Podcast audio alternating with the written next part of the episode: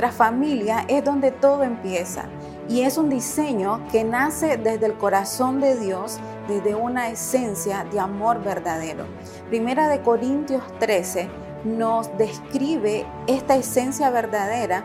y nos introduce a un camino más excelente para que podamos establecer bases firmes en nuestros hogares y en nuestra familia. El apóstol Pablo describe a este amor como un amor ágape, un amor que es sacrificial, un amor que todo lo espera, un amor que no busca lo suyo, sino que se da sin esperar nada a cambio. Y qué importante es poder reflexionar en cada una de las características que menciona el capítulo 13 de Primera de Corintios, porque en nuestras casas es donde nace todo, es ahí donde nosotros necesitamos propiciar ambiente donde se genere ese amor revelado de Dios a nuestras vidas y así poder dar a nuestros hijos, poder dar a nuestros cónyuges, poder fortalecer aquellas áreas vulnerables y aún así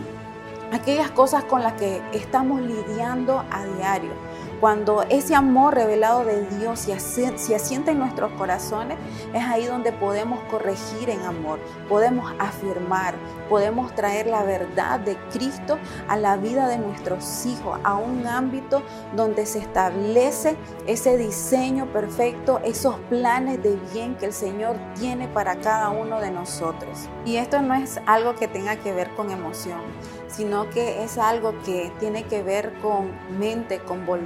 con un deseo genuino del corazón, de poder ver a nuestras casas, a nuestros hogares y poder revisar los fundamentos en los cuales nosotros hemos estado trabajando. El amor sin fingimiento del cual habla Primera de Corintios 13 también es un amor que puede traer mucha sanidad y mucha transformación a nuestros hogares. Quisiera leerte el último versículo que habla Primera de Corintios 13,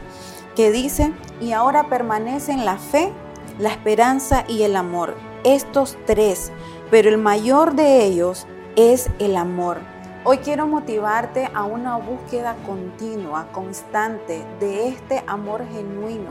que lo puedas traer a tu hogar, porque recuerda que el amor permanece, el amor nunca deja de ser y el amor es la base de todas las cosas. Que el Señor te bendiga.